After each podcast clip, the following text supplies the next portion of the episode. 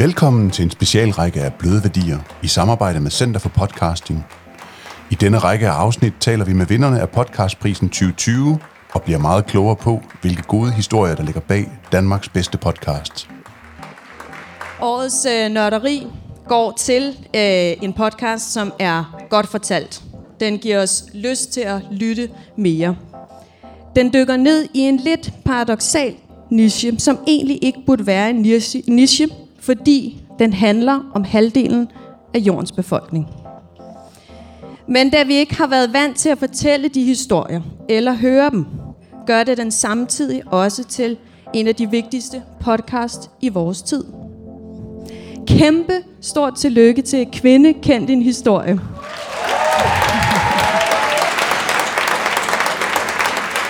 Vi håber, du kan lide det og bliver inspireret til selv at gå på jagt blandt alle de nominerede og vinderne.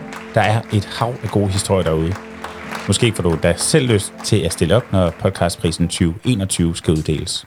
God fornøjelse.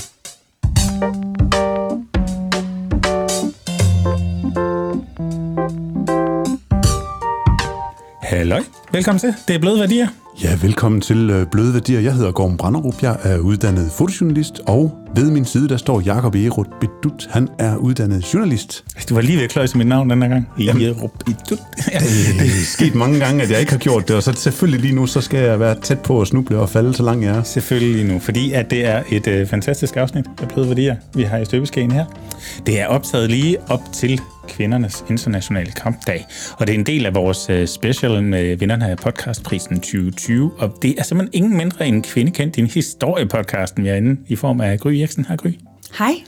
Og øh, du vandt prisen for øh, årets nørderi øh, ved podcastprisen 2020, så det bliver jo spændende at, at dykke ned i, i det ultimative nørderi, som det her jo så må være.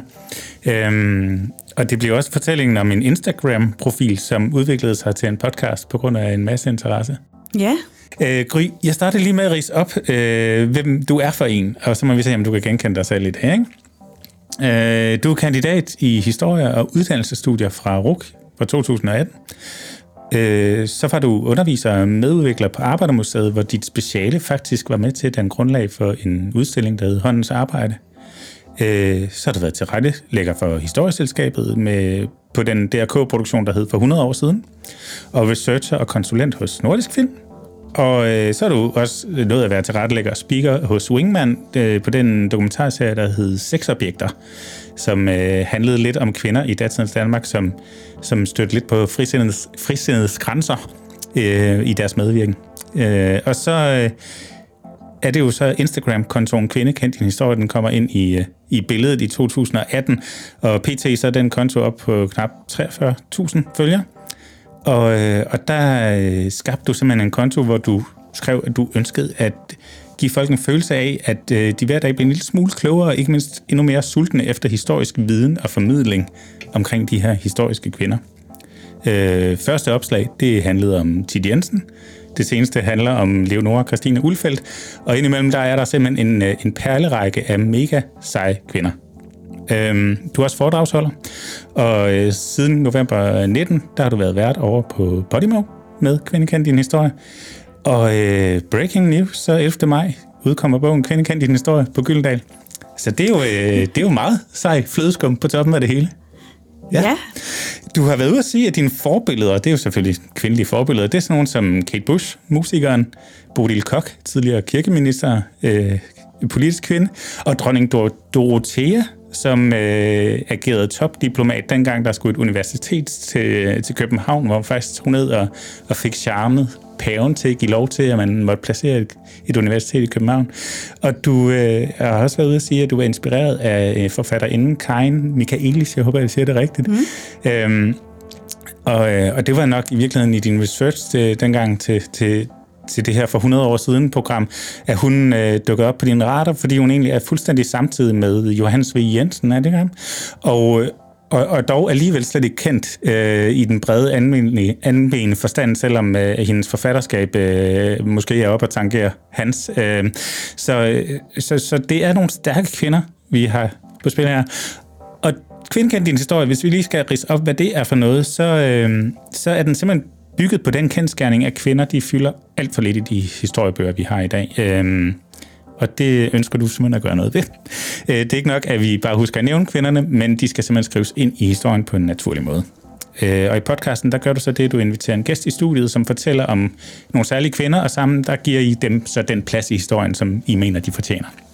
Øh, og øh, det kan så være alle fra, jeg har hørt en med lille henrivende Inge, hendes svømmepige på 12 år, der blev sendt til OL, øh, og hendes kompaner Ravnhild og Jenny, der var med. Og så kan det være Frida Kahlo, eller øh, en mumimor, Tove Jansson, eller øh, igen et, et bredt udsnit af historiske kvinder.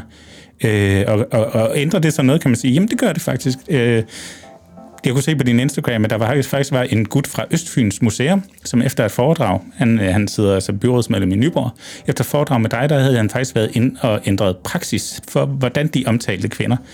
Øh, her øh, på Østfyns Museum, og, og det, der replicerede du meget skarpt med, ja, vi har ikke brug for et museum, der kun handler om kvinder. Vi har brug for, at kvinderne får deres naturlige plads på alle landets kulturhistoriske museer. Så det er simpelthen et, øh, en, en kamp, du kæmper for at få kvinderne ind på deres retmæssige plads i historien. Du gør det også ved øh, plakater. Du har fået lavet en, øh, en meget, meget fin plakat med historiske kvinder. Det er Sofie Kampmann, som har illustreret den. Og det er blandt andet led i at formidle de her øh, stærke kvinder i børnehøjde. Og øh, af priser, der kan vi sige, at du har været nomineret til Historiske Dages fornyelsespris i 2020. Du har været nomineret til Susanne Gises Mindelegat i 2019. Og så har du selvfølgelig vundet podcastprisen 2020 for årets nørderi sammen med din kliver, Cecilie Wortsiger. Ja, Wortsiger. Christensen, ja. Øhm, og indstillingen sagde simpelthen, øh, at vi her dykker ned i en niche, der ikke burde være en niche, for den handler jo faktisk om halvdelen af jordens befolkning. Yes. Det var, hvad vi sådan lige kunne grave op om dig. Kan du kende dig selv lidt? Hold nu op. Jeg tror aldrig, jeg har fået sådan en øh, dybdegående introduktion. Øhm, det var rimelig vildt at høre min, om mit eget liv de sidste tre år der. Det, det er en sjov reaktion, for den får vi faktisk fra mange. Det der med at få sådan legnet op i hovedet, hvad man egentlig har rent og lavet, og især hvis man virkelig har dedikeret sig omkring nogle projekter, det kan godt være sådan lidt voldsom oplevelse. Ja, det var det, var, det, var det virkelig også. Ja. Øhm, tak for den Er der noget, vi har glemt at tage med? Eller, jeg synes, der er en ret god rød tråd hele vejen igennem. Ja, altså, det, øh, det handler om kvinder i historien, det handler om at få givet dem den plads, de fortjener, ikke? Jo, og at jeg altid har arbejdet med formidling, at det har været også en rød tråd for mig. Mm. Jamen velkommen i Bløde Værdier. Det skal handle om storytelling i dag. Øh, og vi plejer egentlig at starte med lige at sætte nogle hjørneflag i, fordi storytelling er sådan en stor, blød, fluffy størrelse, som kan betyde rigtig meget for mange mennesker. Øhm, og går om. nu vil jeg gerne have dig på banen. Nu har jeg snakket længe nok. Hvis, hvis vi taler kvinder og storytelling, kan du så ryste noget af ærmet, hvor du Åh oh, ja, jamen uh, tak fordi du spørger, Jakob og uh, hvor er det fedt. Hvad er storytelling for dig? Jamen storytelling for mig som uddannet fotojournalist er den meget visuel, men, men jeg kan simpelthen ikke lade være med, uh, nu nævnte du kvindernes internationale kampdag her den 8. marts, og uh, jeg ved godt, den der lytter det her, så er det længe siden, men for os så er det lige på mandag. Hmm.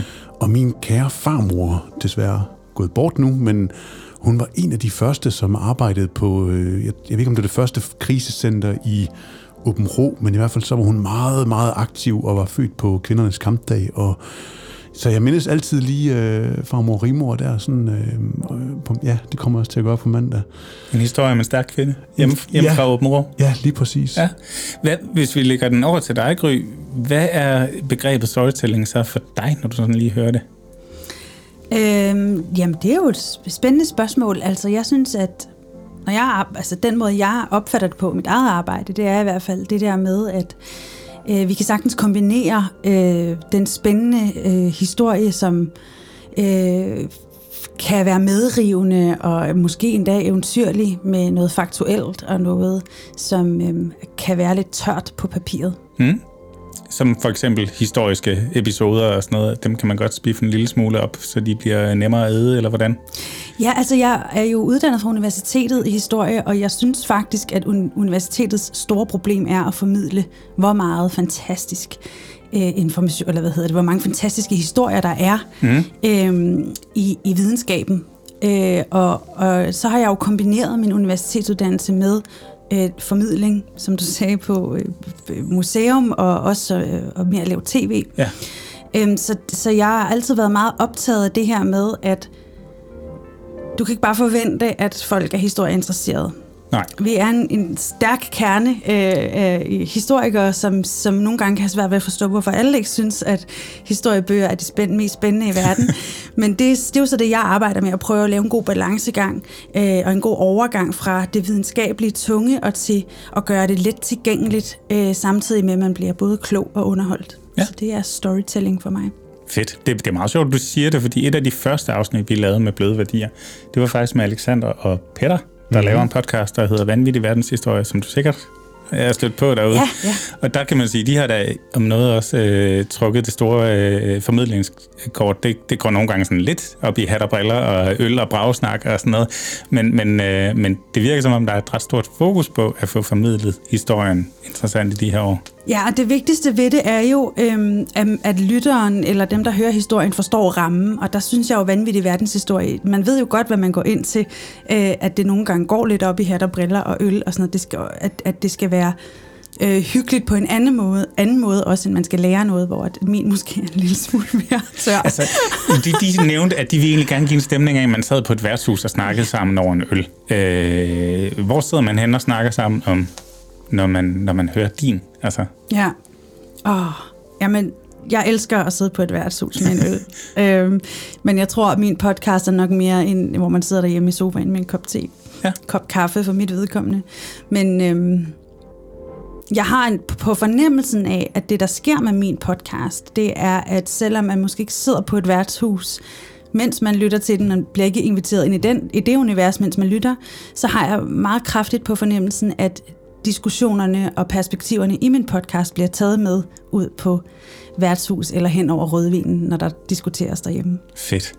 Jamen, øh, rigtig meget velkommen til. Du skal lige udsættes for en af vores ordentlige jingles, og så øh, tror jeg ellers bare, at vi begynder at beskyde dig med vores spørgsmål.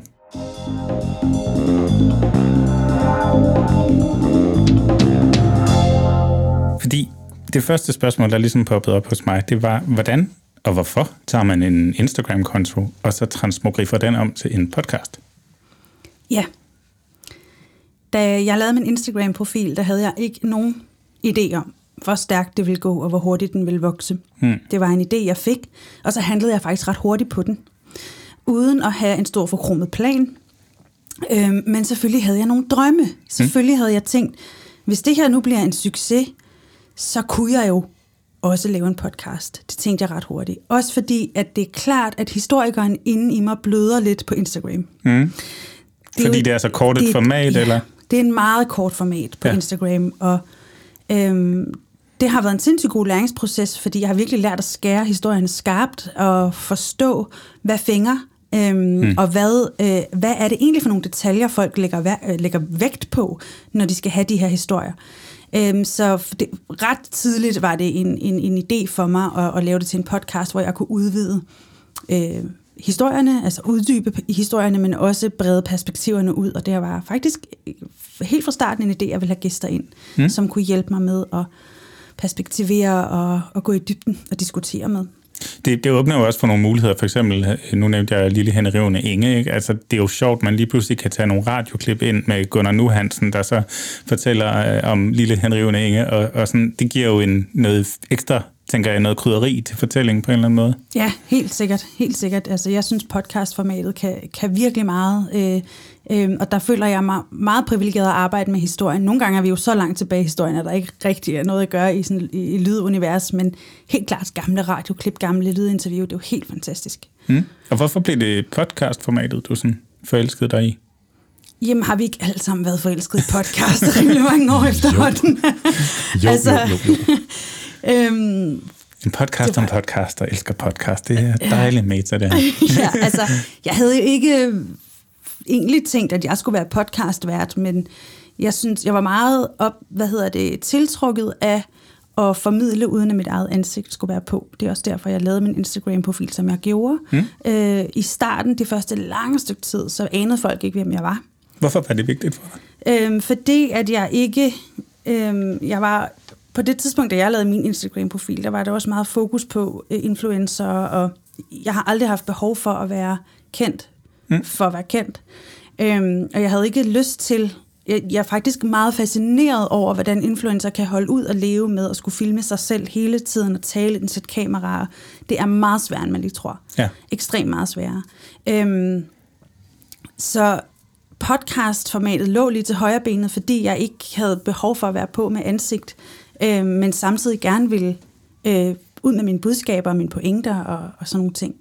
Øhm, og ja, jeg var så ikke på Instagram med mit ansigt i lang, lang tid, flere måneder, men jeg fandt så også ud af, at det kan man heller ikke. Folk Nej. har brug for at vide, hvem er det, der fortæller mig historien. Ja. Og det er jo en vigtig pointe også i forhold til storytelling. Hvem er det, der fortæller Ja. ja. historierne? Øh, det, man kan ikke bare gemme sig bag en Instagram-profil. Man bliver nødt til at, at vise De vil have en afsender, de kan forholde Ja, sig til på en eller anden måde. lige præcis. Okay, ja, klart.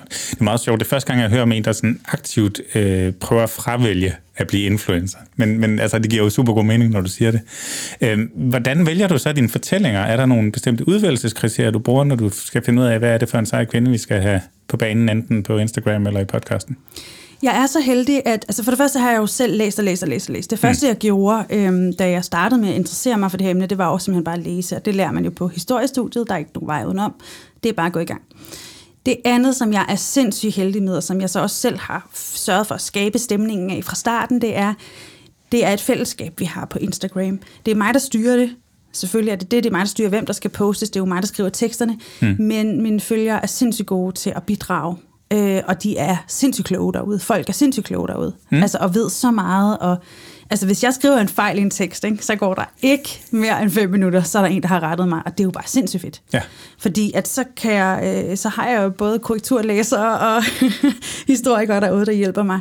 Så øh, det, på den måde er jeg altså ikke alene om det. Jeg får rigtig mange øh, fif. Og i forhold til podcasten, så er det sådan, at vi laver den i sæsoner. Mm. Og vi er i gang med tredje sæson for premiere her i slutningen af marts, og øhm, vi har cirka 14 afsnit per sæson. Og det er jo bare sindssygt svært at vælge. Ja. Altså det er det. Der er så mange øh, fantastiske Er det sådan, folk skriver historier. ind, at hende her skulle I tage og snakke om? Ja, det gør de også. Det Ja. gør de også. Og sidste sæson, der havde vi faktisk øh, skabt nogle, nogle, noget rum for, at jeg kunne spørge mine Instagram-følgere, hvem skal jeg, hvem skal jeg vælge? Mm. Så jeg lavede sådan en, afst- en afstemning, men sådan en, hvor man kunne skrive til mig, og så valgte vi så to, som der har været rigtig mange, blandt andet Frida Kahlo, som mm. du nævnte.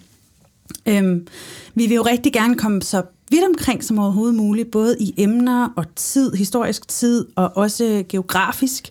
Mm. Men det er en udfordring, og øh, når vi skal skri- lave om de internationale, dem, øh, kvinderne, der ikke er danske, så kan det være en udfordring at finde eksperter, som vil stille op. Ah. Så, så det, det er faktisk det, der er det sværeste. Men at finde på, hvad man skal tale om, øh, det er det letteste. Ja. Nu hørte jeg også den seneste podcast, øh, nu var jeg optager, med, en- med en iransk øh, forfatterinde, øh, hvor det så var, så havde du fundet oversætteren øh, af, af, af, den, af en af hendes øh, bøger og sådan noget.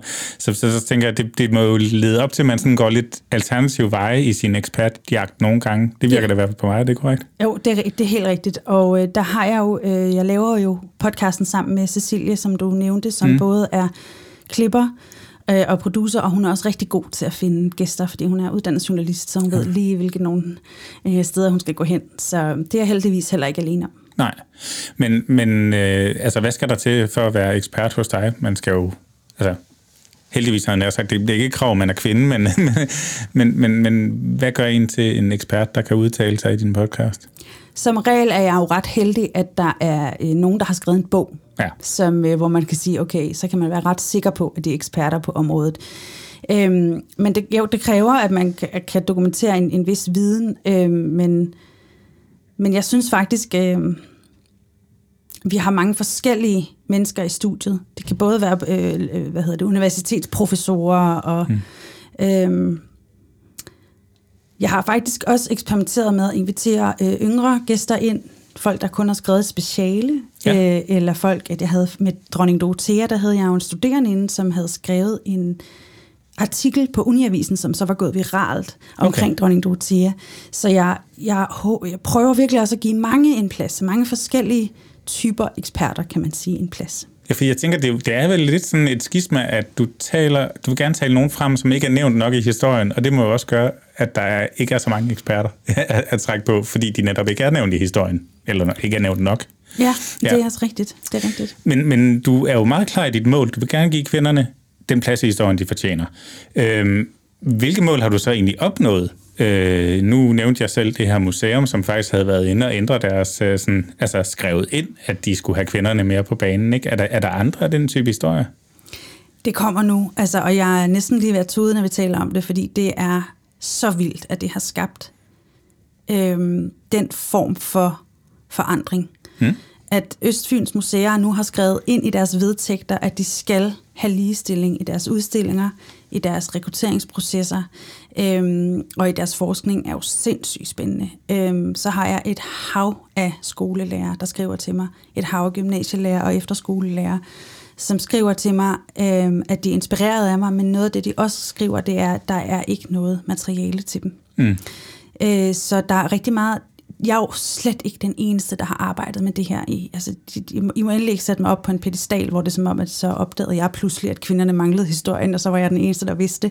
Jeg står jo på skuldrene af folk, der har arbejdet med det her i årtier. Mm. Og det, kan jo, det er jo sådan en dilemma, fordi det kan jo både være enormt fedt at stå på skuldrene af dem, der jeg kan trække på deres forskning, jeg kan trække på deres viden, jeg kan øhm, hvad hedder det, være en del af noget større, men samtidig så kan man jo også blive helt træt, fordi man tænker, okay, vi er ikke noget længere end det her. Mm. Altså, og der er nogen, der har knoklet for det her, siden jeg ved ikke, hvornår. Øhm, så nu glemte jeg lige, hvad du spurgte mig om. Jamen det var egentlig i forhold til de mål, du havde sat dig for, at du gerne vil have dem tilbage i historiebøgerne, eller eh, historieformidlingen. Hvor, om du, om du sådan kan mærke, at du har nået nogle af dem? Ja. Altså, Jeg det, tænker, meget, vi, det er, meget vi er garanteret spørgsmål. ikke i mål, men nej, altså, nej, det, det er ikke, om der er nogle kon- konkrete episoder, hvor du sådan kan mærke, det, det rykker faktisk noget ja. de her gange her. Jamen, det kunne jeg virkelig med Østfyns Museer, ja. og øhm, det, det kan jeg, jeg synes, undervisning er et rigtig vigtigt sted at få hul igennem, fordi mm. det er jo den næste generation, der skal øh, føre verden videre. Ikke? Ja. Øhm, så, og så har jeg også, jeg er også blevet inviteret ind på Christiansborg, øh, Christiansborg et par gange, så det har jo været nogle rigtig spændende møder, jeg har haft derinde. Så altså, det er jo bare har også været helt vildt at mærke, at når man tør stille sig frem og have nogle klare budskaber, og har en faglighed og tør at stå ved sin faglighed, så er, bliver man også lyttet til. Det er sgu ret vildt, synes jeg, at man kan starte med en Instagram-konto, rykke den over på en podcast, og så ende med at stå foran vores folkevalgte og være eksperten. Nu ved jeg, at du har selvfølgelig også hele din, din faglige baggrund og så videre, men, men at det er vejen til øh, Christiansborg, det, det kommer lidt bag på, om man kan det, men det er da fedt at høre. Ja, altså, øhm, det er jo også lidt det kan godt lidt komme til at lyde, som om min historie har været sådan, så lavede jeg bare en Instagram, og så gik alt bare på skinner, så kørte alt bare på skinner, men det er også vigtigt at sige, at jeg arbejder hårdt hver eneste dag. Ja. Og det er ikke, fordi jeg skal sådan pusse min glorie, eller det skal være synd for mig, men øhm, det er et stort arbejde at, at, at nå hertil, øh, og, og det er ikke altid Øh, det er jo ikke altid, at jeg står inde på Christiansborg eller, eller, eller får en pris. Altså, der er jo også dage, hvor at jeg skal vende hver en øre, og altså sådan nogle ting, som, ja. som er, I kender sikkert selv. Ikke? det er jo også en del af det. Nå, vi tager lige et stykke med Aarhus, og så vil jeg gerne øh, høre lidt om, om din, dit personlige brand.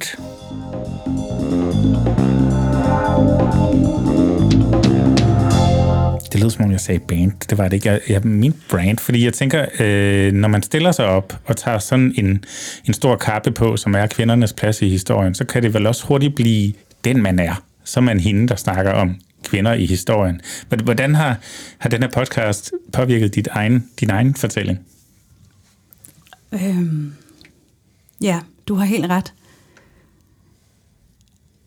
en af de måder, som jeg mærkede på, at det virkelig, at der virkelig manglede nogen, øh, der tog den kappe på sig.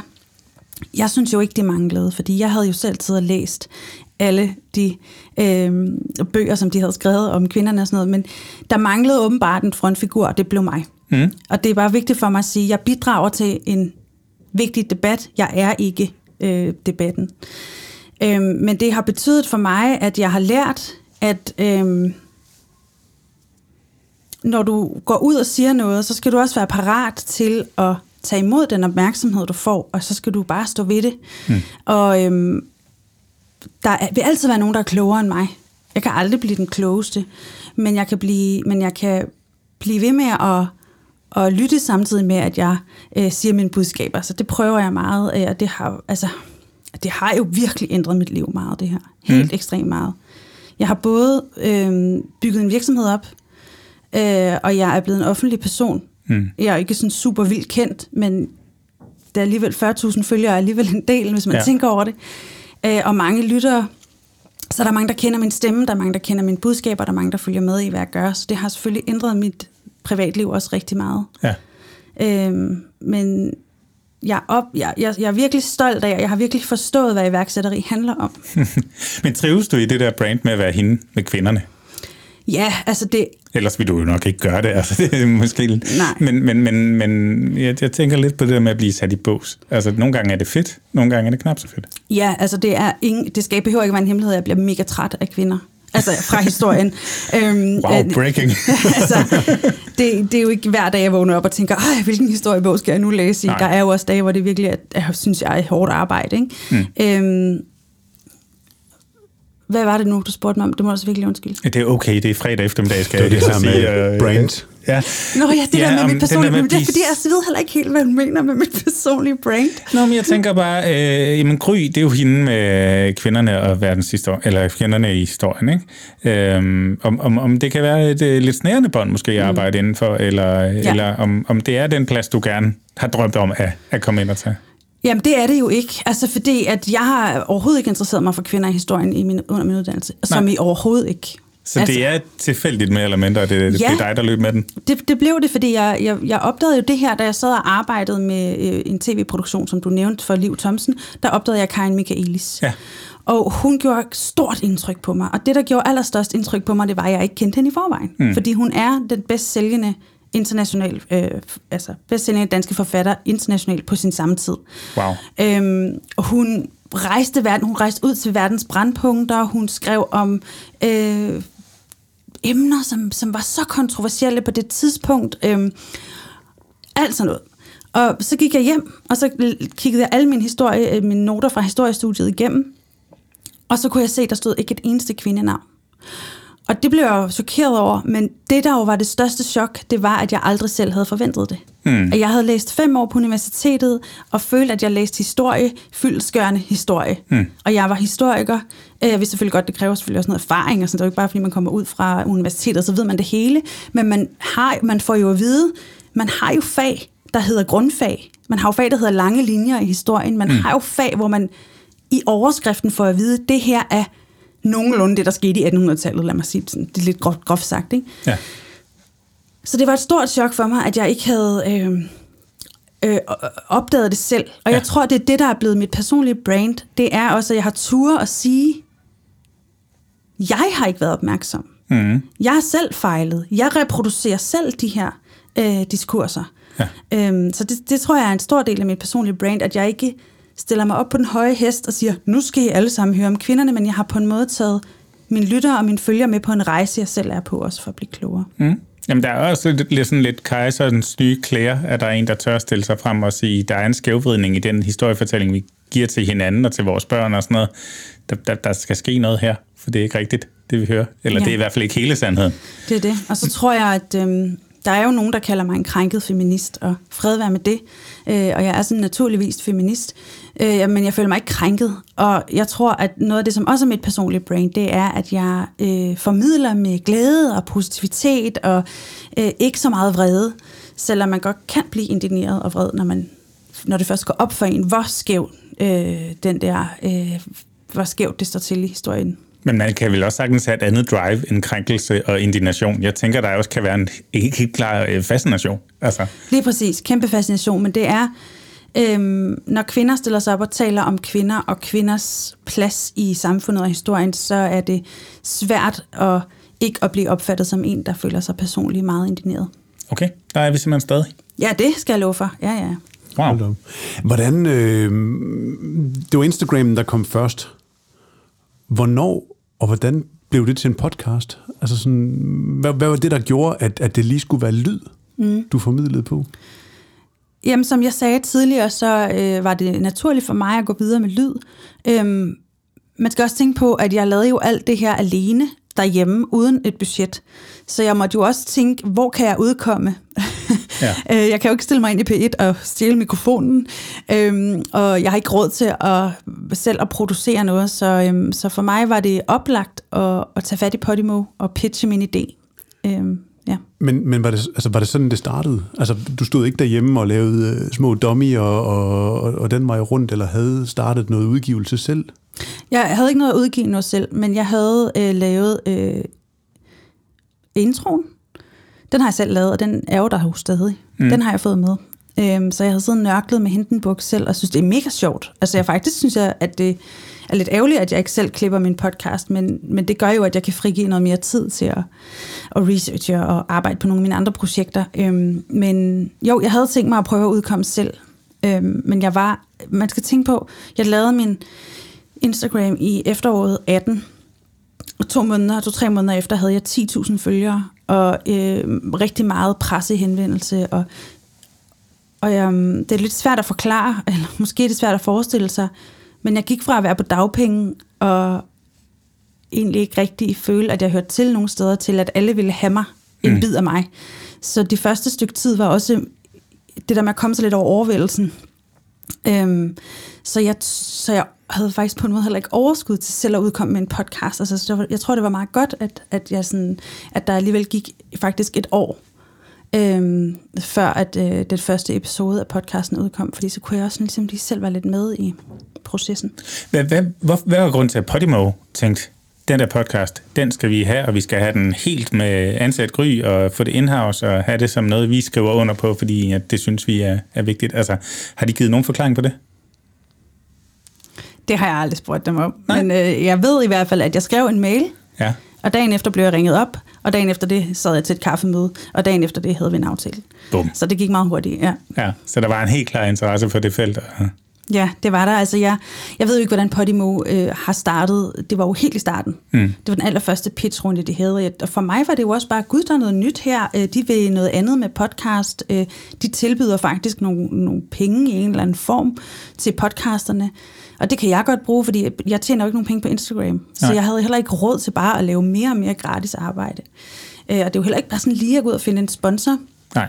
Jeg har også på fornemmelsen, jeg ved, at de podcasts, som har store sponsorater, de har også nogle gange nogle sponsorer, der gerne vil blande sig rigtig meget i indholdet. Hmm. Og det var jeg jo heller ikke interesseret i. Jeg tænker, som historiker, der er man vel sådan rimelig skeptisk over, når andre vil begynde at blande sig i ens uh, formidling. Ja, lige præcis. Og jeg, synes, jeg har det i det hele taget lidt svært med reklame. Jeg laver heller ikke så meget reklame på Instagram, kun hvis det virkelig lægger sig i, i, i eller har et rigtig godt match i forhold til min formidling. Fordi ellers kunne jeg godt leve af at være influencer. Jeg kunne godt reklamere for Jamen altså, jeg ved ikke, hvad jeg ikke er blevet spurgt om. altså natcremer og måltidskasser og alt muligt, som, som slet ikke passer ind, og som jo aldrig vil give mening. Men der, der jeg Hvor- kunne hvor- godt have fået et influencer. er det vildt, at folk tænker, at det her det handler om kvinder. Der skal da være en reklame for natcreme. Altså, det er jo sådan helt stereotypt dumt et eller andet sted. Ja, men jeg tror, altså jeg har, jeg, jeg kender ikke så super meget til øh, influencerverdenen, men jeg Nej. Har på fornemmelsen, at der sidder nogle scouter, som bare kigger på øhm, følgertal. Ja.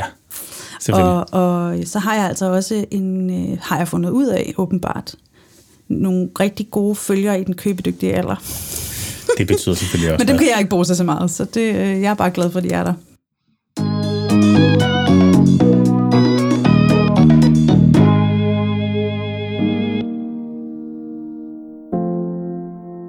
Det er en kendskærning, at kvinder fylder alt for lidt i vores historiebøger, og jeg mener, at det er på tide, at vi gør noget ved det problem. Det er ikke nok, at vi husker at nævne kvinder. De skal skrives ind som en helt naturlig del af vores fælles historie. Jeg begyndte med Instagram-profilen Kvinde kendt en historie, og på ingen tid fik jeg tusindvis af følgere og massevis af beskeder, som bekræftede mig i, at behovet virkelig er der. I denne podcast inviterer jeg derfor i hvert afsnit gæster i studiet til at fortælle om en særlig kvinde, og sammen giver vi hende den plads i historien, hun fortjener.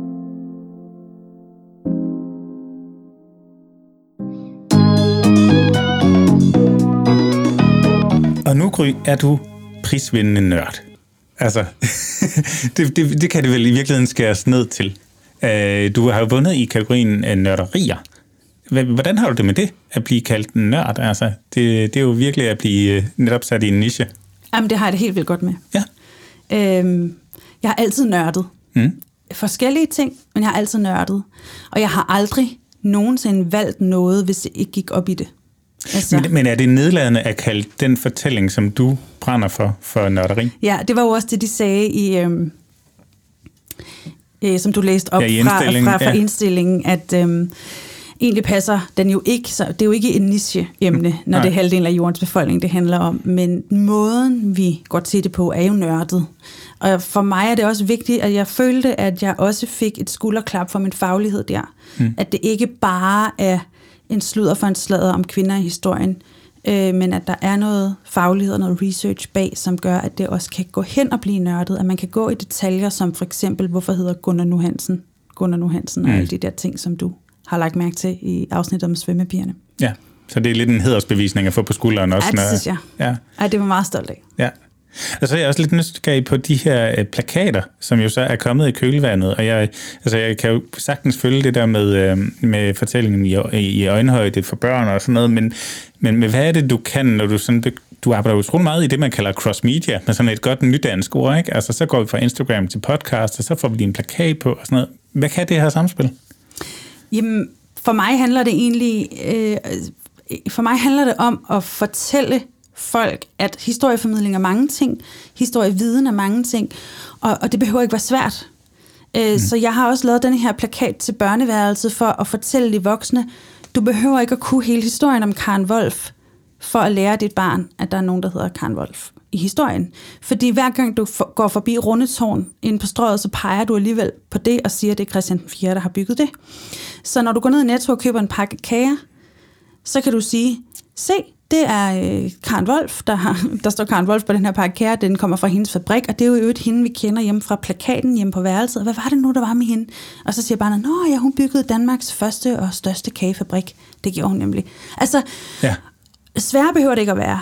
Øh, og jeg tror nogle gange, at øh, jeg, det også kan blive øh, historien om, at, his, at kvinderne mangler i historien, har også en, et lag af folk, der siger, "Mm, det er sgu også svært at finde kilderne om kvinderne. Det er, altså, og de har jo heller ikke udrettet lige så meget som mændene. Og de har jo heller ikke selv gjort noget for at markere sig. Altså, der, er der, vi, vi kan godt lide at ligesom sætte en masse labels på, der hedder, det er vores ansvar. Mm. Altså, der er jo rigtig mange grunde til, at kvinderne ikke er skrevet ind i historien. Øhm, så der, det, grunden til, at jeg også laver det her til børn, det er jo også fordi, at for det første vil jeg jo gerne sige, at vi skal starte tidligt. Mm-hmm. For det andet vil jeg også gerne sige, at det behøver ikke at være en tyk bog, man skal læse. Nej, det, det giver super god mening, synes jeg. Du har også været ude at sige på et tidspunkt der med, at der er mange, der siger, at det er jo øh, typisk hvide mænd, der har skrevet historien. Så det er bare sådan, det er.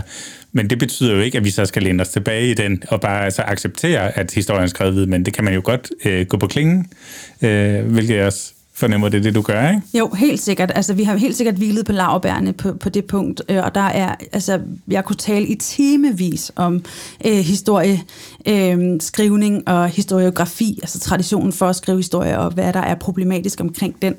Men det er rigtigt nok, at, at man, der er meget sådan noget bare. Hvordan har du det med udtrykket, sådan, det var en anden tid dengang? Ja. jeg tænker, det er noget, der kan få dig sådan rimelig frem i skoene.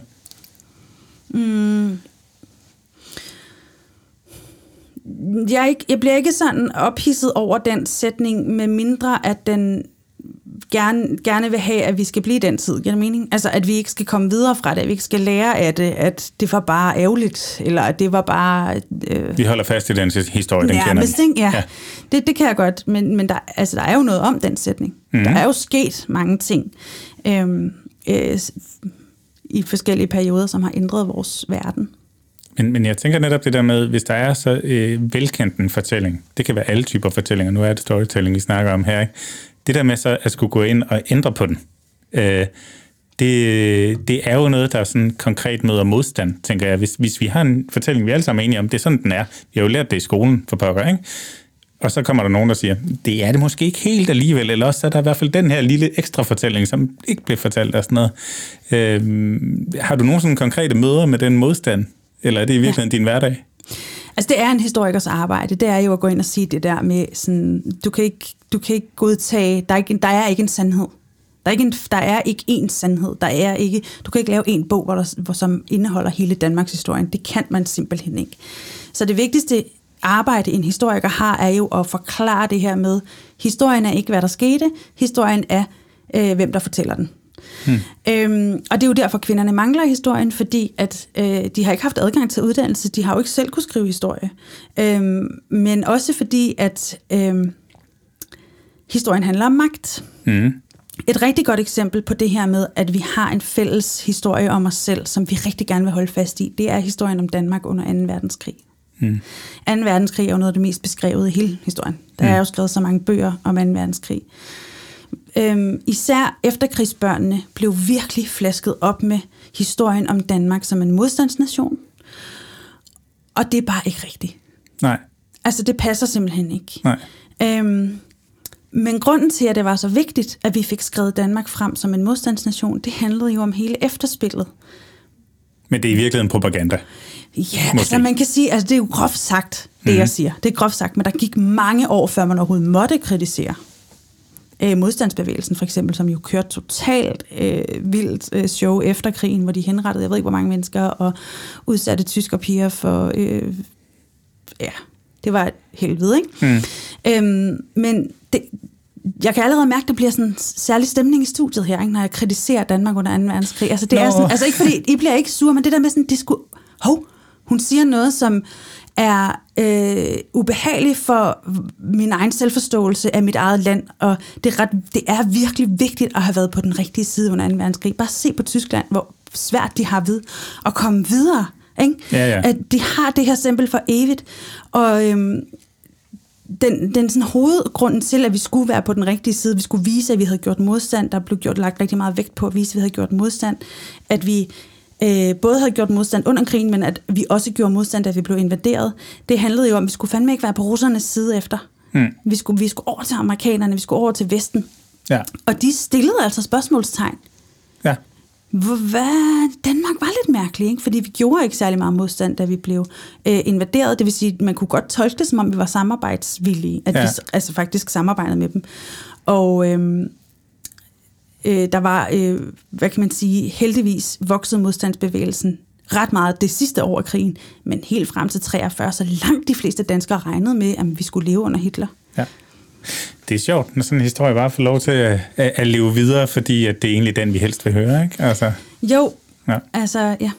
Du, Jacob, du, du startede med at spørge sådan om, om det her med plakaterne. Jeg står sådan lidt og kigger på, er det dig selv, der tegner dem, eller hvem er det, der gør det? Nej, det er min veninde Sofie Kampmark. Ja, det var også, øh, men, men hvornår tegner hun en med dig? Hvornår hun tegner med mig? Ja. Jamen altså, Sofie og jeg, vi har... Øh... Altså jeg tænker, hvor du er afbildet på, for jeg, jeg kunne ikke lige umiddelbart finde dig. uh, ja, altså faktisk så er der en illustration af mig i min kommende bog. Det har været lidt grænseoverskridende for mig, men... Øh... Jeg tænker bare det her med, at du inde formidle så mange kvinder og bliver så stor en stemme på, øh, på, på den danske scene omkring kvinder i historierne. Så på et eller andet tidspunkt, så må du jo også selv ja. blive illustreret på den måde, så det, det glæder jeg mig sgu til at se. Ja. ja men jeg tænker, jeg har I set den nye statue af Christian den 4. inde på, øh, ved børsen. Jamen, Christian 4 har jo fået endnu en statue. Øhm, er, der nogen, er der noget menneske i vores historie, vi ikke trænger til at blive mindet om, så er det jo Christian den 4. Men jeg, for, jeg, bare for at sige, at jeg vil gerne have en statue, øh, helst lige oven på hans. Måske lige foran den, faktisk. Det, det forventer jeg. Det sender vi videre til, er det Parkervej, der skal have en mail eller ja. et eller andet. det er perfekt. Jeg, jeg er lidt nysgerrig på, at øh, jeg ved godt, det er ikke samme fortælling, men vi kører lidt ud af den samme vej ved at tage de her stærke kvinder i historien. Hvordan opretholder du drivet Øh, vi var lidt inde på det tidligere, det du siger, men nogle gange så vågner du også bare op og er lidt træt af at snakke om, om stærke kvinder i historien, men der må være et eller andet, der må være en gnist, en ild et eller andet sted, for at den fortælling jo resonerer rigtig godt hos dig. Ja. Så det er drivet? Altså, altså hvor... for det første, så arbejder jeg jo stik modsat, øh, hvad der forventes af en influencer på Instagram. Jeg poster to, tre to gange om ugen, maks tre gange om ugen. Mm. Så det vil sige, at jeg, jeg, jeg føler mig ikke, jeg, jeg nægter at blive stresset over det. Okay.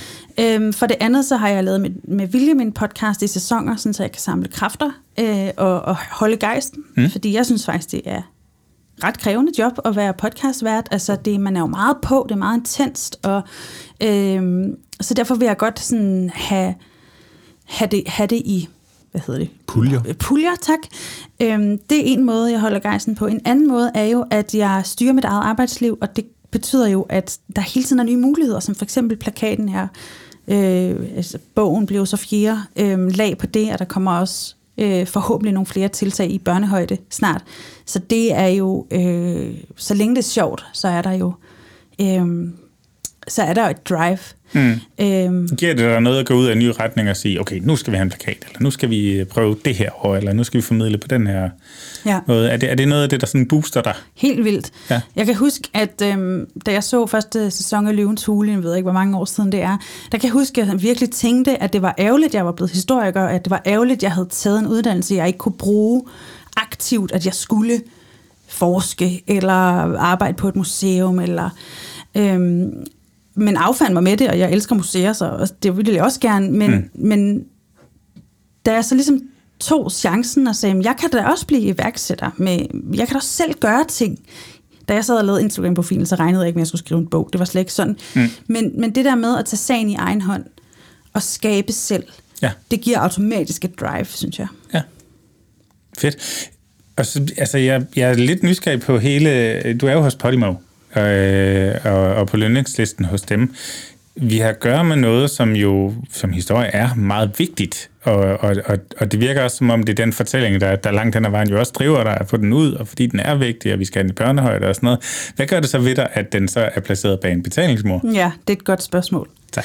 Det er øh, en meget blandet følelse. Ja. Øh, det er klart, at, at hvis jeg selv havde haft råd til at producere den, så ville jeg jo gerne have den kommet ud til så mange som muligt men samtidig så er jeg også meget bevidst om kvalitet. Mm. Øh, og jeg vil gerne give podcasten en vis tyngde, øh, og det betyder, at man skal bruge tid og kræfter.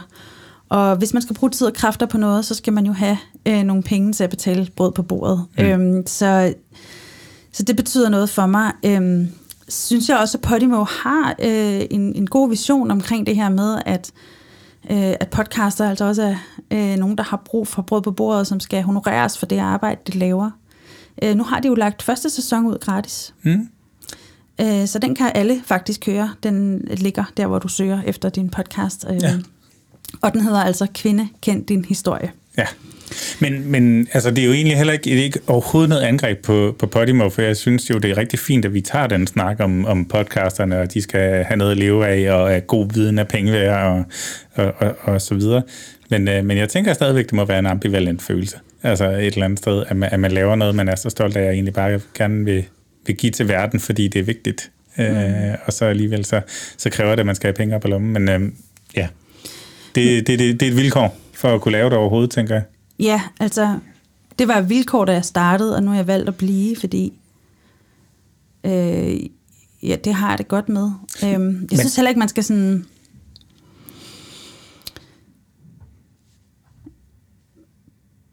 lytterne, folk er jo meget forventet med, at podcast er gratis. Ja. Øh, men jeg synes faktisk også, at jeg kan mærke, at lytterne bliver mere bevidste om øh, kvalitet i forhold til god lyd, øh, og også de her sludder for en sløder podcast er mm. i min optik lidt på vej ud. Det var spændende i starten, der har, og der er også nogen, der fungerer rigtig godt, men øh, lytterne vil også gerne have noget ud af at lytte andet end at få lov at være med til folks kaffeaftaler. Ikke? Ja, klart. Men, men kunne man ikke forestille sig for eksempel, at din øh, podcast var afsendt af, lad os sige, Nationalmuseet?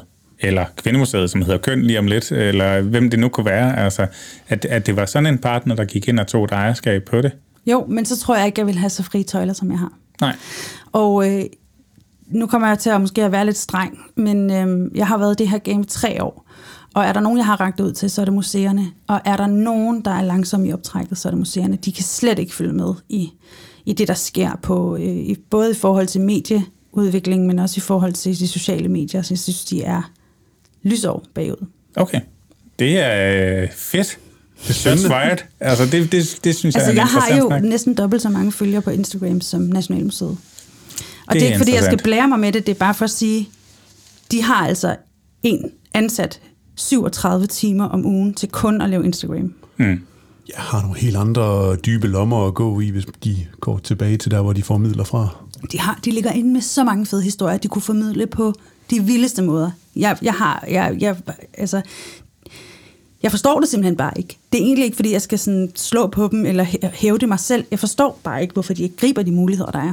Men, men altså, hvordan, hvad giver det så dig, at du privatpersonen Gry, øh, historikeren Gry, vælger at tage den her historie og sige, den er simpelthen for vigtig til, at vi bare lader den ligge, eller venter på, at de finder den, øh, når, det, når det engang er, er tid til det, og så, så løber med den. Altså, bliver du, øh, bliver du træt af, at det ikke er vores allesammens nationalmuseum, for eksempel, der, der ikke løber med den historie? Altså, øh, nu har Nationalmuseet jo faktisk lavet en podcast efter min, jeg tror den udkom sidste år, som mm. hedder Magtens Kvinder, måske. Ja. Øhm, så de har jo hørt mig. De har hørt budskabet. Så du er glad for at være i mål med det, eller hvad? Ja, altså ja. det er jo det, der også er min pointe. Mm. Jeg skal ikke løbe med kvindehistorien, fordi det giver jo slet ikke nogen mening. Nej. Men jeg vil rigtig gerne råbe folk op, som arbejder med historie, øhm, og arbejder med historieformidling på alle mulige måder. Og det synes jeg, jeg kan mærke. Øh, jeg synes virkelig, der sker noget i øjeblikket. Der kommer jo også, altså, nu kommer der en film om Margrethe den Første, og lige om lidt kommer der en kæmpe tv-serie om Leonora Christina, og der sker virkelig noget nu, hvor at for, jeg tror også, jeg ramte virkelig, uden jeg selv vidste, et virkelig godt tidspunkt. Fordi ja, hvis jeg havde der har gjort noget, det, noget timing der, ikke? Der har været noget, noget timing. Jeg ved ikke præcis hvorfor eller hvordan, men jeg ved, at hvis jeg havde gjort det her for fem år siden, så havde det slet ikke haft samme gennemslagskraft. Og det, var det bare lucky punch, eller var det kalkuleret på nogen måde? Jeg tror, at verden var klar til... Det, det er jo også derfor, at øh, sexisme-debatten øh, er, er, er, er blomstrer nu, og samtykkeloven er blevet vedtaget og sådan noget. Jeg tror, at vi er blevet mere klar til at, at tale om ligestilling i Danmark på alle mulige måder. Så altså fortællinger har også nogle gange en, en tid, ikke? Der tænker jeg nu, bare lige for at vende tilbage til, til frihedskæmperne og 2. verdenskrig og sådan noget, der kunne man komme med den fortælling på et tidspunkt, når man var klar til det, og nu er det så tidspunktet, hvor vi er klar til at, at få kvinderne skrevet ind i historien igen måske. Ja, altså, jeg synes jo, at vi er meget for sent på den med hensyn til det. Selvfølgelig synes du det. men, øhm, men befolkningen, den brede befolkning, ja. dine lytter, ja. Men, og, og, og når det så er sagt, når vi tæller storytelling, altså, øh, historie i sig selv er jo blevet sådan øh, noget, mange interesserer sig for. Altså, da jeg startede med at læse historie på universitetet, eller valgte historie som fag, jeg har jo læst på RUK, altså, der var så mange af mine venner, der synes det var, hold kæft, hvor var det gabende kedeligt. Ikke? Jeg havde mm. virkelig fundet min passion. Jeg prøver heller ikke at prædike, at andre skal elske historie. Men øhm, der er bare sket noget med selve det at øh, interessere sig for historie, som er blevet mere mainstream. Ja. Synes jeg. Ja, det tænker jeg, altså, når man kan gå som historiker ud og blive prisvindende podcast vært, så, så må der da være et eller andet, øh, der resonerer ud i. Og kæft, jeg bliver altså helt for lejen, hver gang du siger Man kan godt se, at der, der kommer sådan en fin rødmen øh, i kinderne der, og det er skønt at se. Det er, altså. ikke, det er ikke sådan en prædikat, jeg den går og siger om mig selv.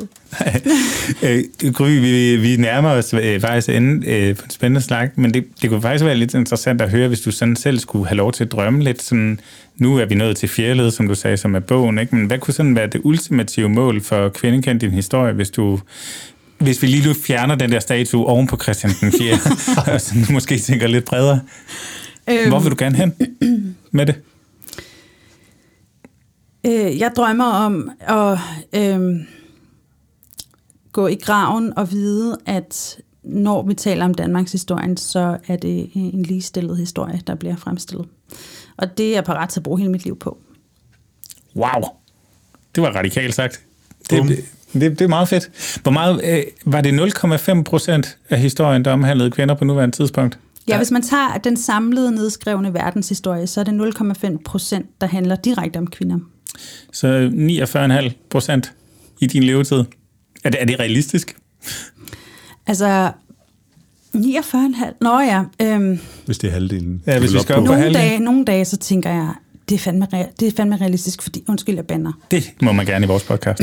nogle gange så tænker jeg, at det er realistisk, især når jeg vågner op til en mail fra Østfyns Museer. Det er jo et byrådsmedlem øh, i kommunen, der også er bestyrelsesmedlem på museerne, der har været til et af mine foredrag. Mm. Og han har fået det her igennem. Han har jo valgt at kreditere mig det behøvede han jo ikke. Nej. Han kunne godt sige, det noget, han selv fandt på. Og det, det er sådan noget, jeg er meget ydmyg omkring, og det er også derfor, jeg flere gange i den her podcast har sagt, at jeg er ikke alene. Der er rigtig mange, der arbejder med det her. Øhm, så vi husker at kreditere dem, som arbejder meget aktivt med det her.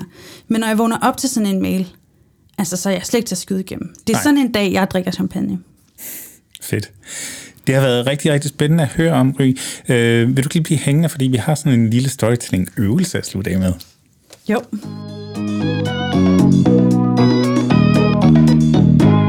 Ja, fordi nu er vi øh, stille og roligt på vej mod øh, slutningen på, på det her afsnit af Bløde Værdier. Jeg kunne egentlig bare lige godt tænke mig at, at, at høre dig, sådan, hvordan det har været at dissekere storytellingen i sit arbejde i en lille times tid.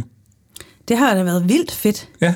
Øhm, og det er jo aldrig dårligt at, øhm, at blive, øh, hvad kan man sige, udfordret på sine egne måder at arbejde på, og de budskaber, man har, og lige se sig selv udefra en gang imellem, bare lige vil sige. Mm. Jeg, jeg, jeg er lidt interesseret i, hvad næste skridt bliver. Ikke? Altså, nu er der en plakat og en bog og en podcast og en Instagram-side og sådan noget. Altså, om det bliver... Ja, yeah, I don't know. Er der noget, vi ikke har fået foldet ud? Åh, oh, nej, altså jeg, øh, jeg, er næsten, jeg er bare helt for lejen. Jeg synes, jeg har fået meget, meget opmærksomhed her den sidste times tid, eller hvor længe vi har talt. Jeg, Yes, men, men jeg, jeg teasede jo for den her lille øvelse. Øhm, og, øh, og vi har prøvet den nogle gange. Vi plejer at kalde den elevatortalen. Det har jeg fået at vide, det må jeg ikke kalde den længere. Det er mere, forestil dig, at du er til en sommerfest, og du står der med, det kan være et glas champagne i hånden, øh, og det er dejligt vejr, vi må mødes igen alle sammen, alt er godt, og der er en, der kommer op til dig og spørger, øh, Gry, hvad er det egentlig, du laver? Vil du prøve at svare på det? Så siger jeg, at jeg er historiker og Instagrammer og podcastvært. Yes, og så, øh, så ved folk, hvad det, hvad det går ud på. Ja, altså historiker er jo dejligt konkret. Ja. Instagrammer er lidt mere flydende, og podcastvært er jo... Ja, det siger jeg egentlig ikke så tit. Øhm, jeg faktisk siger heller ikke så tit det der med Instagram. Øh, jeg siger faktisk tit bare, at jeg er historiker. Ja. Det er dejligt konkret, det kan folk forholde sig til. Det er jo det. Jeg tænker, kombination historiker, Instagrammer og podcastvært er vel tilpas. Øh, jeg tror, det er en god samtalestarter. Jeg tror, ja. der er rigtig meget at snakke om ud fra det. Ej, man kommer i hvert fald hurtigt bredt omkring og får åbnet nogle døre ind til nogle rum af samtaler, man kan folde ud. Men jeg beder også mærke i, at du så ikke nævnte en kvinde i den præsentation. Altså, at du øh, snakker om kvinder og, i historien. Nej. Det, er det meget bevidst? Ja. Hvorfor? Hvis folk kommer hen og spørger mig, hvad jeg er, hvad jeg arbejder med, Hmm. Øh, ej, men det er jo fordi, det kommer jo som regel i forlængelse. Altså, så siger jeg, at jeg er historiker, og så siger jeg, hvad laver du så? Og så fortæller jeg, at jeg har den her Instagram-profil af den her podcast, der hedder Kvinde kendt din historie, og så kører den derfra. Ikke? Alright. Alright. Så, så kvinderne, de kommer i anden, anden led? Ja. Yeah. Ja, fedt. tak fordi du vil dele ud. Det har været... lidt mærkelig af. lidt, lidt uheldig afslutning.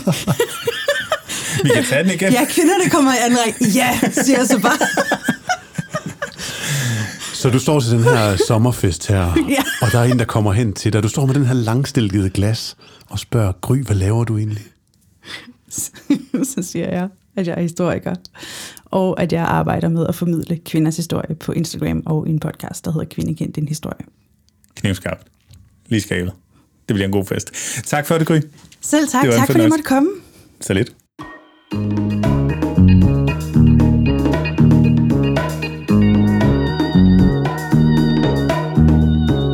Tilbage i Aarhus.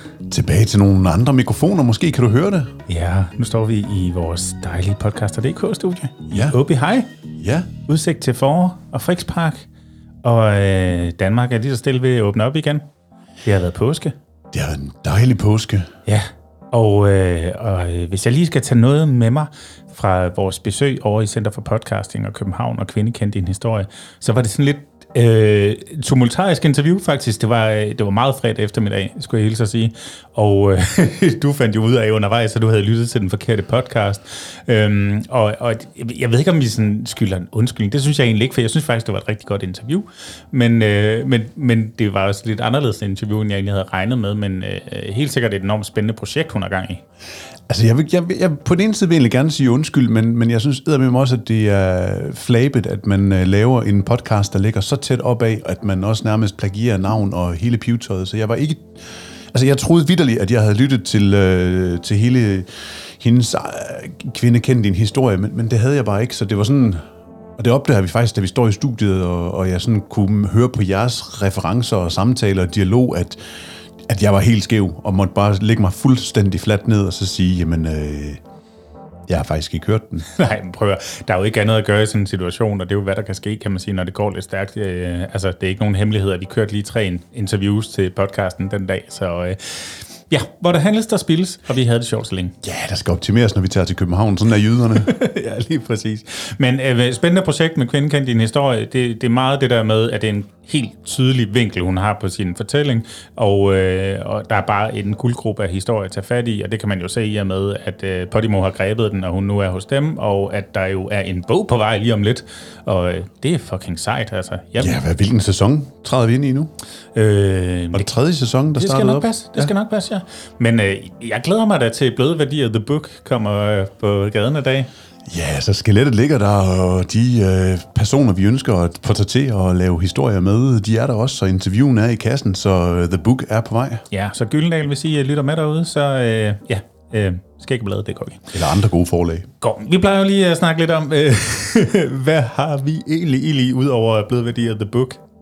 Altså, vi er jo helt inde i folks kører lige nu. Altså sådan inde imellem ørerne, hvor de virkelig kan høre lyden af vores stemmer, som øh, snakker til dem. Mm-hmm. Og vi skal snakke lyd, fordi vi har gang i simpelthen så meget lyd. Ja. I det her øh, fine podcaster.dk-studie, hvor ja. vi står. Der er en Bornholmo, der er standerlamper, der er dejlige bløde tæpper på gulvet, og... Der er også en pejs. Der er en pejs i. Du har fandme investeret i en pejs. Jeg, for fanden, Jacob. Der er en pejs hop. Ja. Øhm, det skal der være i et, uh, hvert podcaster.dk-studie fra nu af, tror jeg. Hvad, har I ikke pejs i jeres podcast-studie, siger du? Nå, ja, det har vi i vores. Det har vi i vores. Ja. Nå, men der sker rigtig mange ting i det her studie.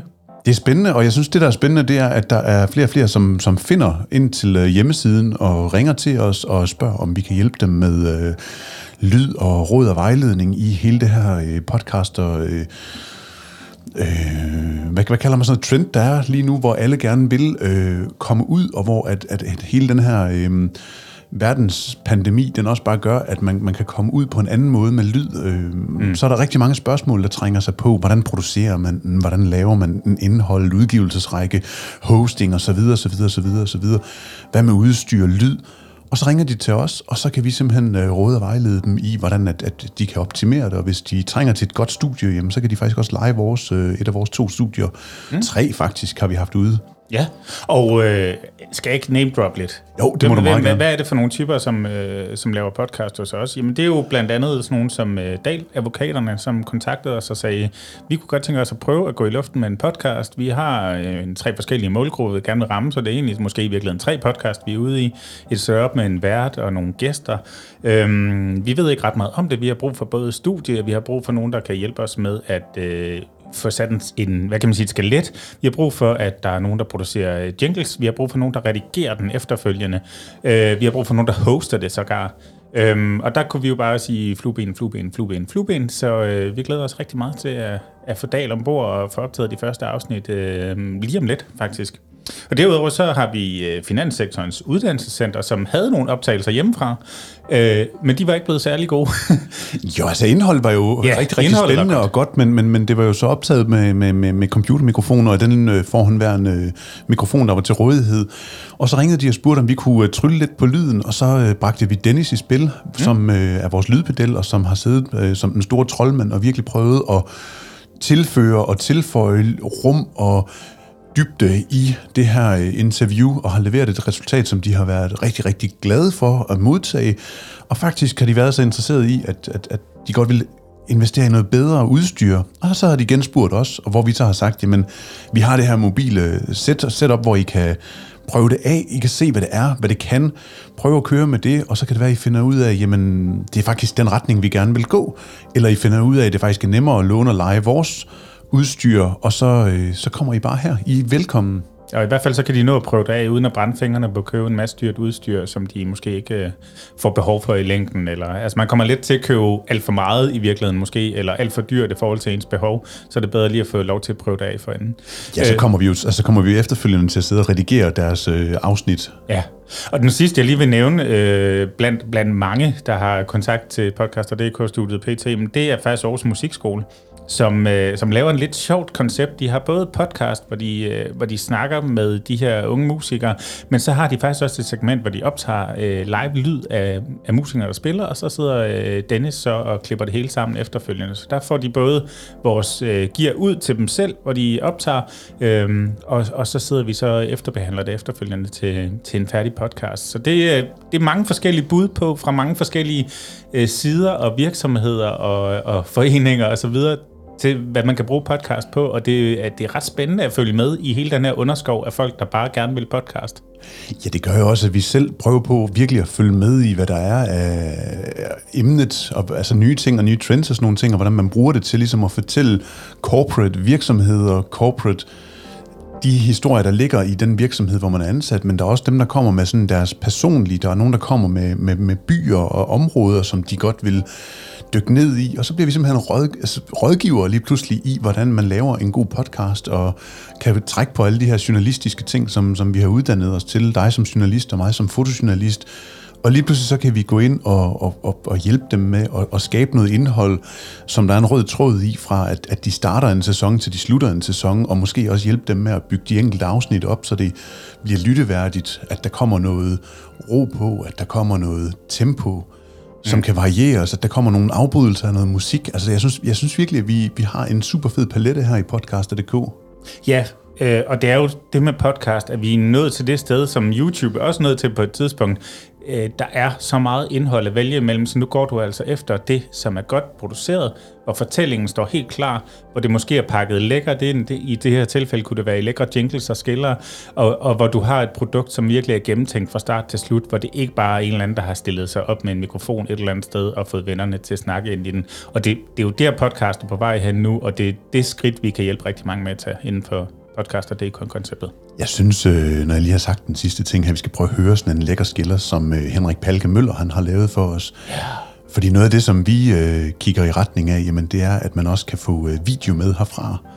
Det her med, at man kan gå ind og optage en øh, podcast herinde, men at man samtidig også kan trykke på en recorder, så man simpelthen får to øh, lækre øh, vinkler. vinkler på øh, kameraerne, som mm. kommer til at filme dig, når du øh, står og optager i podcaster.dk-studiet. Det bliver den nye her, så man samtidig har noget content, man kan putte ud.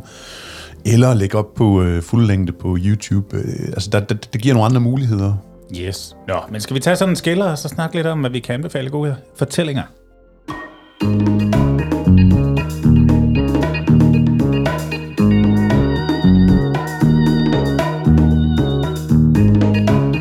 Ja, fordi at, øh, det har været påskeferie. God tid til at øh, dykke ned i de gode historier. Har du en god historie til mig, Gård? Jamen, øh, det har jeg faktisk, Jacob. Ja. Og øh, der er nogen, der kender det som det gamle Danland op i øh, Hirtshals. Oh, der har jeg været en gang, da jeg var måske 12 år. Ja, men i dag det hedder det Landal Feriecenter, og ja. Øh, bygningerne er det samme, indretningen er den samme, området er det samme. Det ligger fuldstændig tæt klinet op af det her øh, bunkermuseum, som ligger op i Hirtshals. Så der har jeg været i øh, påskeferien her sammen med familien. Mine to Ej. drenge, Adam og Emil, de har tonset rundt imellem alle de her bunker, ind og ud og op og ned og rundt. Og ja, Katarina og jeg, vi har stået sådan lidt, åh, pas nu på, pas nu på, at de ikke falder ned, fordi der er så også noget jern og noget rust og nogle gamle ting, men for fanden, sådan to drenge der, de skal bare have lov til at have vind i håret og sol i øjnene og øh, ned i mørket og lige stå og vende sig til, at der ikke er noget lys, og far må ned og lyse med sin lommelygte og sådan nogle ting. Så vi har været sådan lidt tilbage i, i krigstiden og læse om, hvordan alle de her tons af betonstål er blevet bragt derop og støbt til ammunitionsbunker, til mandskabsbunker, til observationsbunker og kanonbunker. Og, altså, jeg synes, det var fedt, fordi vi har også på et tidspunkt været i Typerøn, hvor vi har stået og lavet betonkadaver sammen med nogen, en forestilling øh, med Teater Flux, og så stå heroppe og kunne kigge på nogle af de samme bunker, og så læse historien omkring, hvad det var for en bunker, som, som vi var i dernede. Så jeg synes, det var, det var spændende. Så jeg har ikke sådan en, en anbefaling af en app, eller en bog, eller en film, men, men simpelthen bare en anbefaling af en rigtig, rigtig dejligt stykke af Danmark, som ligger omkring Hirtshals, hvor at man kan kigge ud over det vilde, våde Vesterhav, hvor man kan få øh, saltvand i øjnene og øh, sand i skoene og blive blæst fuldstændig igennem og virkelig bare nyde stillheden og friheden og udsigten, og øh, en lun fiskefrikadelle nede fra havnens fiskehus nede på øh, Hirtshals Havn. Ej, det lyder godt, mand. Så det har været øh, nogle dejlige dage for mig og familien, og jeg klart anbefale folk at tage derop. Og øh, jeg håber, at man kan komme derop, hvor der er åben, så man rent faktisk kan komme ind i fyret, og man kan komme ind i museet, og man kan komme ind i vandlandet og mærke alle de her ting, fordi det kunne vi bare ikke. Men derfor så var der bare tid til os selv, tid til familien, og øh, bare nyde og, og være der sammen. Dejligt. Jeg tror, hvis, hvis det her corona har været godt for noget, så har det måske været, at danskerne er kommet rundt i deres land. Jeg, jeg, jeg synes virkelig, der har været øh, fuld ild på, at øh, man skulle besøge al afkrog af Danmark, og det, øh, det er bare fedt, synes jeg, for det er ret, ret lækkert, når man sådan kommer ud til øh, Vesterhav nordpå. Og sådan. Ja, så jeg, øh, jeg nød at være tilbage. Jeg har gået på efterskole op ved Lykken Engstrup Efterskole, og øh, vi skulle selvfølgelig også lige en tur op til Skagen og stå med fødderne i hvert hav deroppe, hvor det brydes på grenen, og, og det var sgu fedt. Altså, så ja, ud og se Danmark, nyd vores smukke, dejlige land. Øh, vi går en skøn sommer i møde forhåbentlig med masser af sol og øh, lille musik, og så vil jeg spørge dig, Jacob.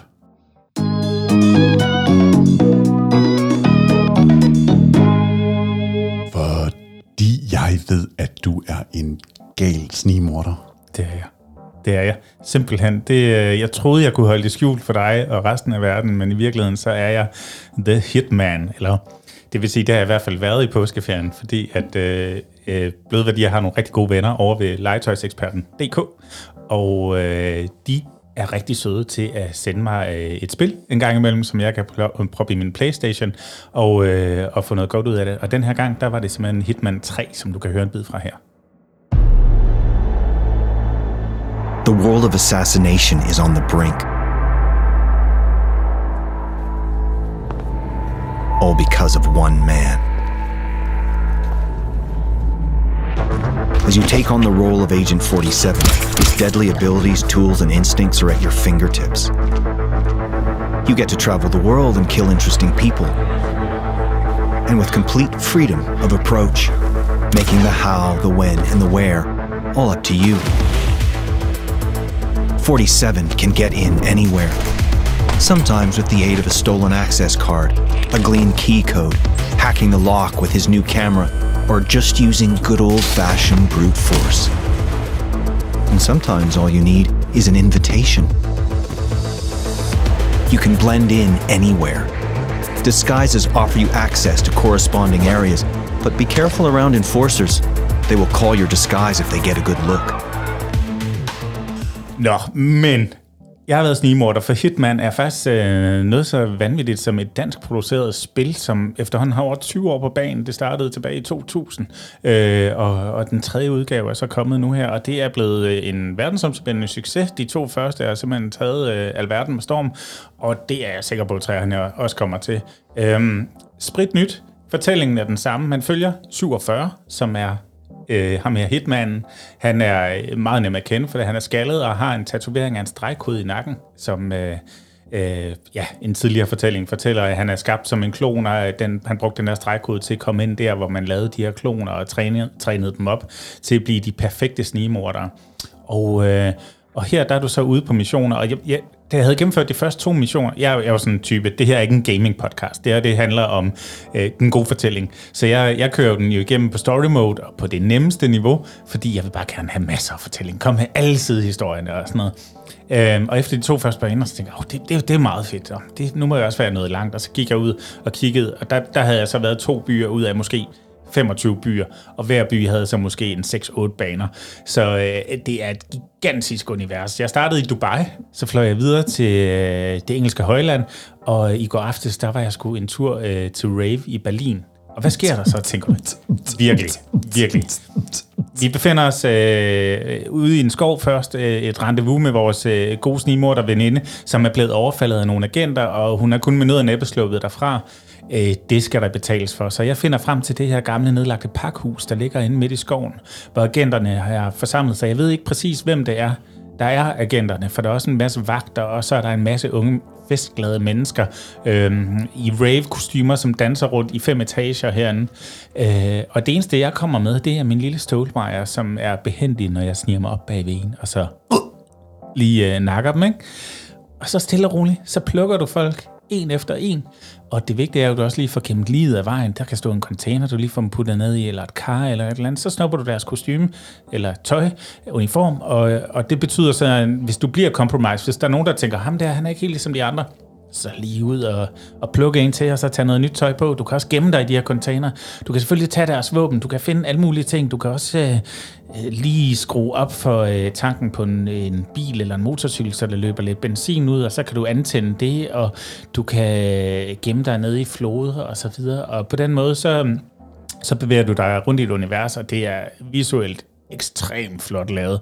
Auditivt spiller det også bare. Jeg sidder selvfølgelig med høretelefoner på, og det betyder også, at når du går rundt i det her rave, så jo tættere du kommer på DJ'en, jo højere kommer den der umf, umf, umf lyd, og så videre, og du får det virkelig ind i kroppen. Det er sådan en, en fornemmelse af, hvis de er efter dig, så føler du det bare. Alt adrenalin, det tonser rundt i kroppen. Oh. Så ja, øhm, jeg har ikke fået særlig meget søvn i nat, fordi at jeg skulle igennem den her mission, og jeg glæder mig rigtig meget til at komme videre, videre med de andre missioner. Jeg, jeg plejer ikke sådan rigtig at give, uh, give stjerner i mine anmeldelser, men det, jeg vil i hvert fald give en kæmpe anbefaling til, til Hitman 3.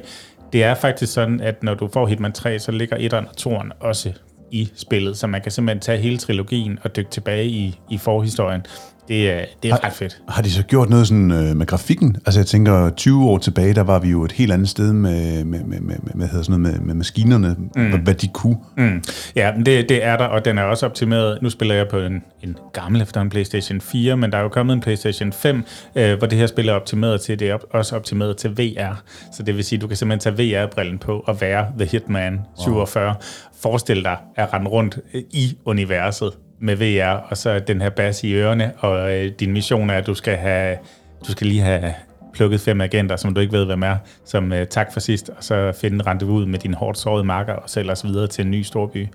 Det er, det er genialt. Jeg, jeg er helt væk, når jeg spiller det. Men har de, har de gjort noget med de med, med og 2'eren også? Altså har de kørt dem up to date? Eller er de, oh, øh, det har jeg faktisk ikke tjekket op på, om de er blevet restaureret, eller hvad kan man sige. Men jeg kunne næsten ikke forestille mig andet, end de lige har fået en fin pudsning på vejen. Ja. Øhm, fordi det er jo sådan, det er svært at gå tilbage, når du spiller spil i dag, der er virkelig, øh, virkelig, virkelig flotte. Ikke? Øhm, så, så kan det være noget svært at sætte sig tilbage og få den der retro-feeling af, af, af grafik, der hakker og sådan noget. Men, øh, men, men jeg vil sige, hit, lige præcis Hitman-serien har fra start gjort rigtig meget ud af flot grafik. De har også gjort rigtig meget ud af lydsiden. Øhm, men jeg kan huske, at man simpelthen tog til Østlandene og fik indspillet helt, sådan helt score, ligesom du laver til en film, med et symfoniorkester. Øh, og det, man gjorde det så i Østlandene, fordi at det var det eneste sted, man havde råd til at hyre et symfoniorkester i så lang tid, øh, som, som ny spilproducent osv. Jeg tror faktisk, der er noget dokumentar, man kan finde om, hvordan den her succes blev skabt øh, og, og hele IO Entertainment, der ligger bagved, som er jo blevet en, en kæmpe, kæmpe succes. Ligger det stadigvæk, ved du det, om det stadig ligger i Danmark, altså, eller om de er blevet købt op og købt ud i den store hvide verden? Jeg skal ikke kunne sige det, men øh, man må lige øh, sende en i DM'eren, hvis man har noget vigtig information. Øh, men det kunne være, at vi skulle prøve at se, om vi kunne jagte nogle af dem, måske ikke lige dem, men, men andre, som laver øh, de her øh, virtuelle universer, og, ja. og se, om vi kunne få dem ind i bløde værdier og fortælle nogle historier omkring øh, det at skabe sådan noget virkelighedstro øh, animation, grafik. Ja, og i det hele taget bare skabe de her fortællinger, der ligger bag computerspil. Øh, når det er så stort et miljø, det man kalder en sandbox, hvor du kan gå rundt og agere med alting, så skal du virkelig tænke mange fortællinger. Du skal både have din hovedstoryline, men du skal også have alle mulige sidehistorier, som i sidste ende går op i en højere enhed. Så hvad man kan sige, en film ofte er et lineært eller flere forskellige små forløb, der, der kæder sig sammen, så er vi altså ude i rigtig, rigtig, rigtig mange forløb her, som på en eller anden måde skal give mening i sidste ende, og jeg skal love dig for, nørderne kommer efter dig, hvis der er noget, der ikke passer. Så jamen, øh, kæmpe anbefaling Hitman 3, også selvom du ikke er voldsparat, øh, så bliver du det. det var en mærkelig anbefaling. Og kæmpe tak til legetøjseksperten.dk for at øh, give os et anmelder-eksemplar. Tak for ja, det. Tusind tak.